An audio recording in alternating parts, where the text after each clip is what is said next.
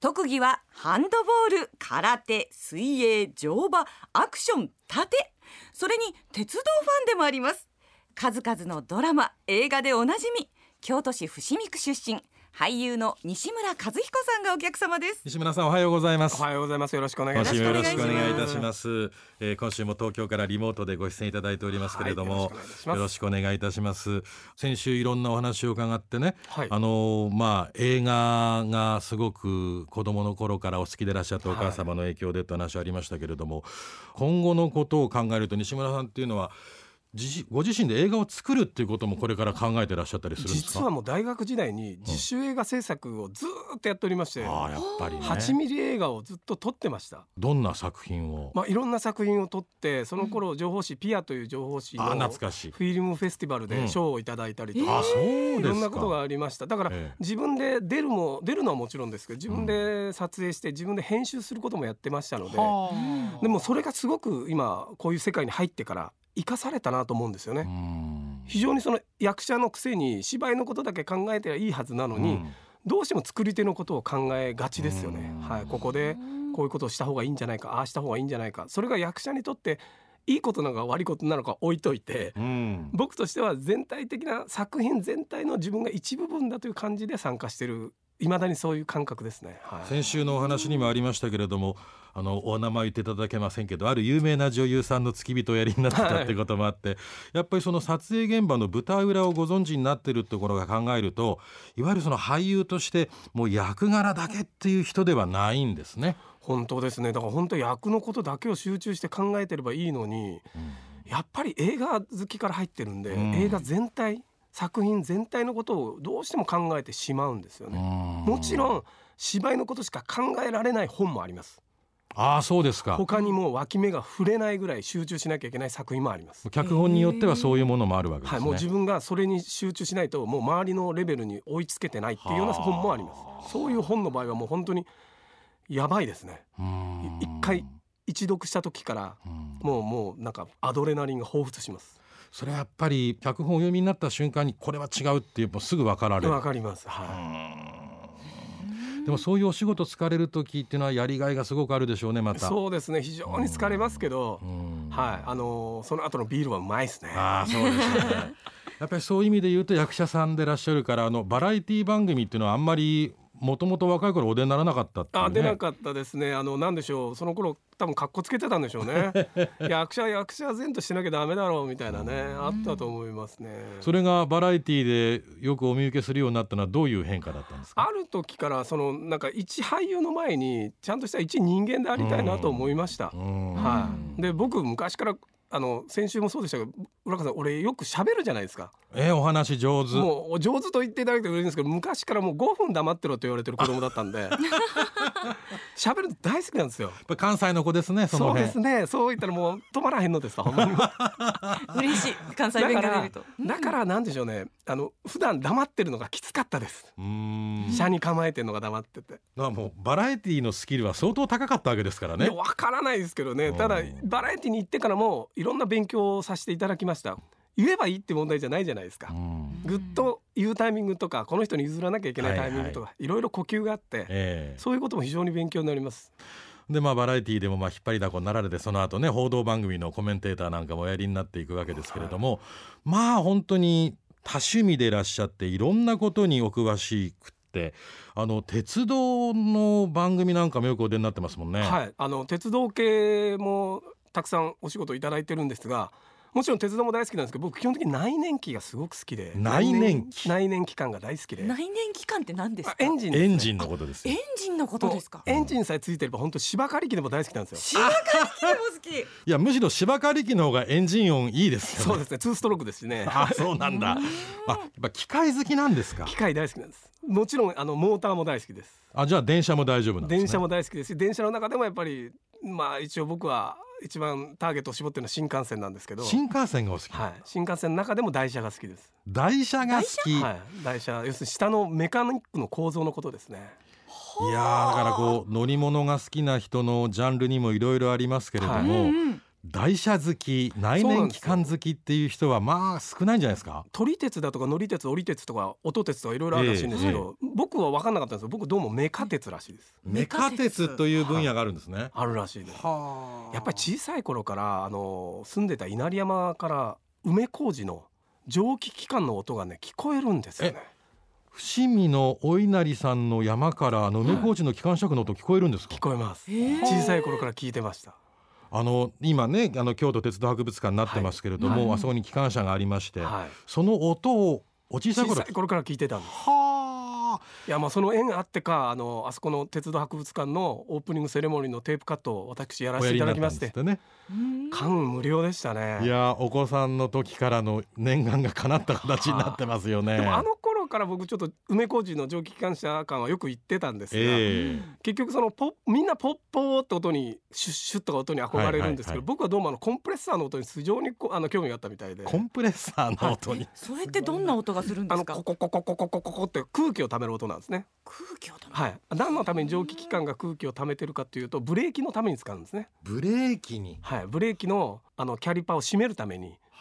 エアーを使うんですけどそれをエアーを溜めるためのタンクに溜めるためのコンプレッサーの音っていうのがあるんですねもうもうこれほとんど割愛していただいていいんですいけやどいやいや面白ついいです てよ。きていただける方がほとんどいないと思うので、だあの石石炭燃やして水を沸かして、はいそれで進んでいくわけですようねでそすのう蒸気でスチームロコモーティブですねはいでスチームロコモティブで SL ですはいスチームロコモティブで SL そうですまあはい勉強になるわ西村さんと喋ったそれはで天も天のコこメントおれこれやりになっ今日てまもあらう来週もまた来ることになるんでこの話本当ですね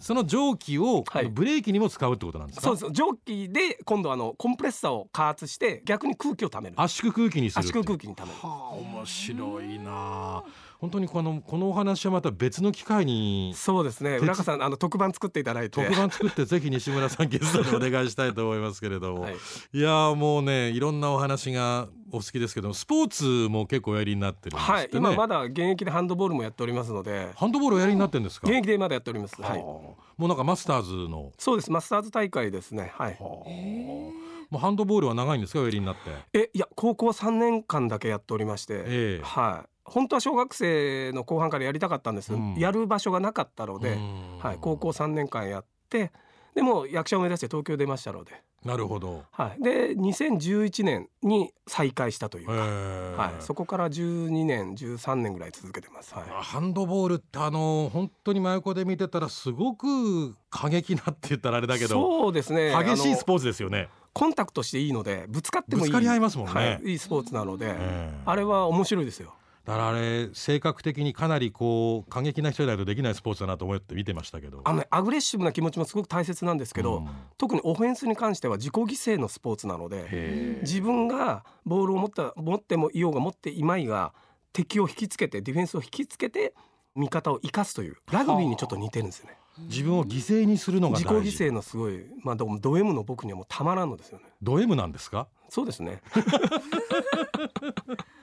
？S の部分も終わりな気はするけどだな。からそれをうまく使い分けてられるのがハンドボールなんですなるほど。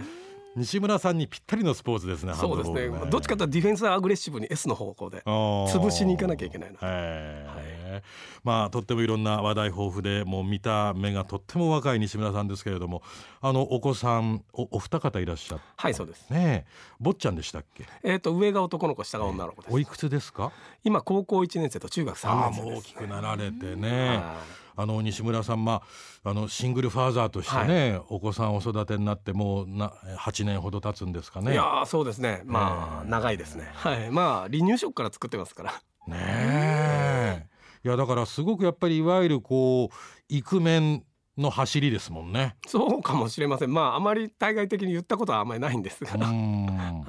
まあそれお仕事なさりながら子育て大変だったでしょそうですねいろんな方にお世話になりながら、はいうん、頑張ってきましたここまでもうちょっとだなっていう感じですねもうそうですね肩の荷が下りるまではあと何年かっていうそうですね頑張りたいと思いますはいでもお子さんたちもパパがお仕事も頑張って家のことも頑張ってくれてるってのはいいでしょうねああそうですねこの間もまあ娘がうん、パパと一緒に暮らしてよかったなって一言言ってくれた時にはちょっとやばかったですね涙腺が嬉しい何気なく言うんですよそういうことをあの晩ご飯の時に「ああパパと一緒に暮らしててよかった」とかとさらっと言いやがって本当にこっちが涙腺崩壊しそうになったのをちょっと抑えながら本当にもういいお子さんじゃないですか。ありがとうございます。やっぱ分かってらっしゃるんですよねずっとこれまでのこと、ね、いやいろいろありましたけどなんか最近はなんかいい子になってきました2人ともあはいー将来どういうお子さんに大人になっていただきたいですかまあ本当にあの何をおやってもいいからどんな仕事をやってもいいから自分の好きなことを見つけてそれに邁進できるような人になってもらいたいです、うんはい西村さん自身そういう人生歩まれましたもんねそうですね僕自身やっぱ子供を授かってから自分の人生がゴロッと変わったってうん自分で実感しておりますので、うんはい、それだけにやっぱり子供が成人するまではまあ間違ったことはしない生活を続けたいと思ってまうんす、はい、自分の背中多分見てくれてるんで、うんはい、僕がへたったり弱ったり変なことしたら多分それを見てるでしょうからうんまだまだねずっと健康でお仕事頑張っていただかなきゃいけないわけですけれどもす、はいあの健康に気を使ってらっしゃることっていうのは今何か終わりなんですかあもちろん適度なスポーツというか運動もあれなんですけどまあ食事に関してはこれはあの子供たちがお腹のママのお腹の中にいる頃からいまだに続けていることは葉酸を取ること養酸はい、うんあの小松菜に非常にたくさん入ってるってことを聞いたのでママが妊娠したってその日からスムージーを小松菜のスムージーを作り始めまして、うんまあ、授乳期にもやっぱり養酸必要だろうってことでそれがずっとずっと続けてるうちに、まあ、今日の朝まで続いてるみたいなえ毎朝欠か毎さずです朝か毎朝欠かさずはあそれを一杯飲んでからの朝ごはんです。へえまあ、やっぱりその男手なのでちょっと料理の方もなかなか野菜不足になりがちなので、ええ朝それを一杯飲んでくれれば僕もちょっと安心なんですよね。なるほどはいで小松菜ってあのありがたいことに年中ありますもんねそうなんです。しかもね、若干安価なので。安いですもんねはい小松菜って助かりねますはいおーもちろんそれにいろんなもので足すんですけどね。うんはい。どんなもの足すんですあ、か果物が多いですね。あーはい。果物の糖類とあとは、えー発酵食品なんでヨーグルト。ええ入れたりとかはいいやいや男手ですからっておっしゃいますけど多分いろいろお考えになって献立も考えてらっしゃるんでしょそうですね。お弁当作りが始まってからは結構大変でしたけど、おまあ弁今当は慣れちゃいました。お弁当作ってはったそうです。あー、今でも作って今ます。もはい。あらすごいじゃあ今朝もお作りになってはい、作りました。はい。朝に僕は朝ごはんとうんお昼のお弁当と夜の夜ご飯の段取りまでは朝やっちゃうんで。ええちょっと聞きたいわお弁当の今日の献立なんですか今日は唐揚げと卵焼きと焼きそばと、えーレタストマトあとは何だったっけなあーあとはかまぼこ入れたかな美味しそうなじゃあさつま揚げのバター焼きださつま揚げのバター焼きいいですね。はい今日の夕ご飯は何ですか。今日の夕ご飯はサーモンのパン粉焼きと、んエビとキャベツの明太子クリームサラダとあと昨日のおでんの残りですかね 手込んでますやんわあちゃんとかし。てはるすごいですね。もうね書いとくんですお弁当は明日何作るか冷蔵庫のボードに書いちゃうなるほどなるほでど。は晩ご飯はお弁当朝作り終えたら晩ご飯のメニューはもう書いちゃうんですあ。だから今さらっと言えたんですいやでもね本当に普通に考えたらお仕事もして家のこともして大変だと思いますけどお嬢さんの一言ね本当ですねそういうことがあるとねはい全ての苦労が報われますね。はい、昔は寝顔で救われてたんですけどああそうか。今はもうねちょっとした一言やちょっとした素振りで救われてますパパと一緒に暮らせてよかった。ねえこれを言ってもらえるようなお父さんお母さん何人いますかね今世の中にね。でもその100倍パパと一緒にいたくないって言われてるんですよ その前にパパなんか大っ嫌いって 100, 100倍言われてますんでそういう時もあれ ばいいことを言ってくれるってことですよね。西村さんこれからどういう風な役者さんになっていかれますかね。そうですね役者としてはもう早くなんでしょう老けたいんですね老けてないですちょもっとんだかね。ら年齢とちょっと合ってないので若すぎます。確そうなかんにでわすかるただ北大路欣也さんにうんお父様に北大路さんが言われた言葉があるとえ歌右衛門先生えええに、はい。要するに役者は若くなきゃダメだとでへえ。年寄りも若い役を演じなきゃダメだと僕はその金谷さんからそれを言葉いただいたんですけど、ええ西村君若くていいんだよと自分が一回経験した役を世代を演じられるから幅が広がるよって自分がもう経験したことの年代だから幅が広がるよと確かにそう人間としてもっと厚みが増してる時にそうもでっすと小さい時のことを演じればいいってそこうとなんでですすよね若い時のことを思い出してやればいいんだよっては言われたんですがもうちょっとなんか うーんあの要望的に欲しいんですよね容姿的いにやそれはね西村さん贅沢な悩みなんだと思いまあすそようなんでし本ょう当か本当。 実年齢より20歳くらい若くお見受けしますから30代後半ぐらいに見えますから いえいねえ若々しさ声の張りそれから楽しい表情でいらっしゃってあのこちら元気をいただきましたお話いしえいえさせこてちいらたこだそい本て当に私もあの癒されております何中をさんおのっおしゃこると中さんのお声 でうわ嬉しい。うんもう褒められたとろけちゃいらますもん図に乗りますからね それが西村和彦さんの魅力でございますがえ今度はその鉄道に、えーフィーチャーしてまた改めてお話が聞きたいああぜひともぜひともはい2週続けてたくさんいいお話西村和彦さんどうもありがとうございどうましもたありがとうござ いあまりしがとうごたざいました。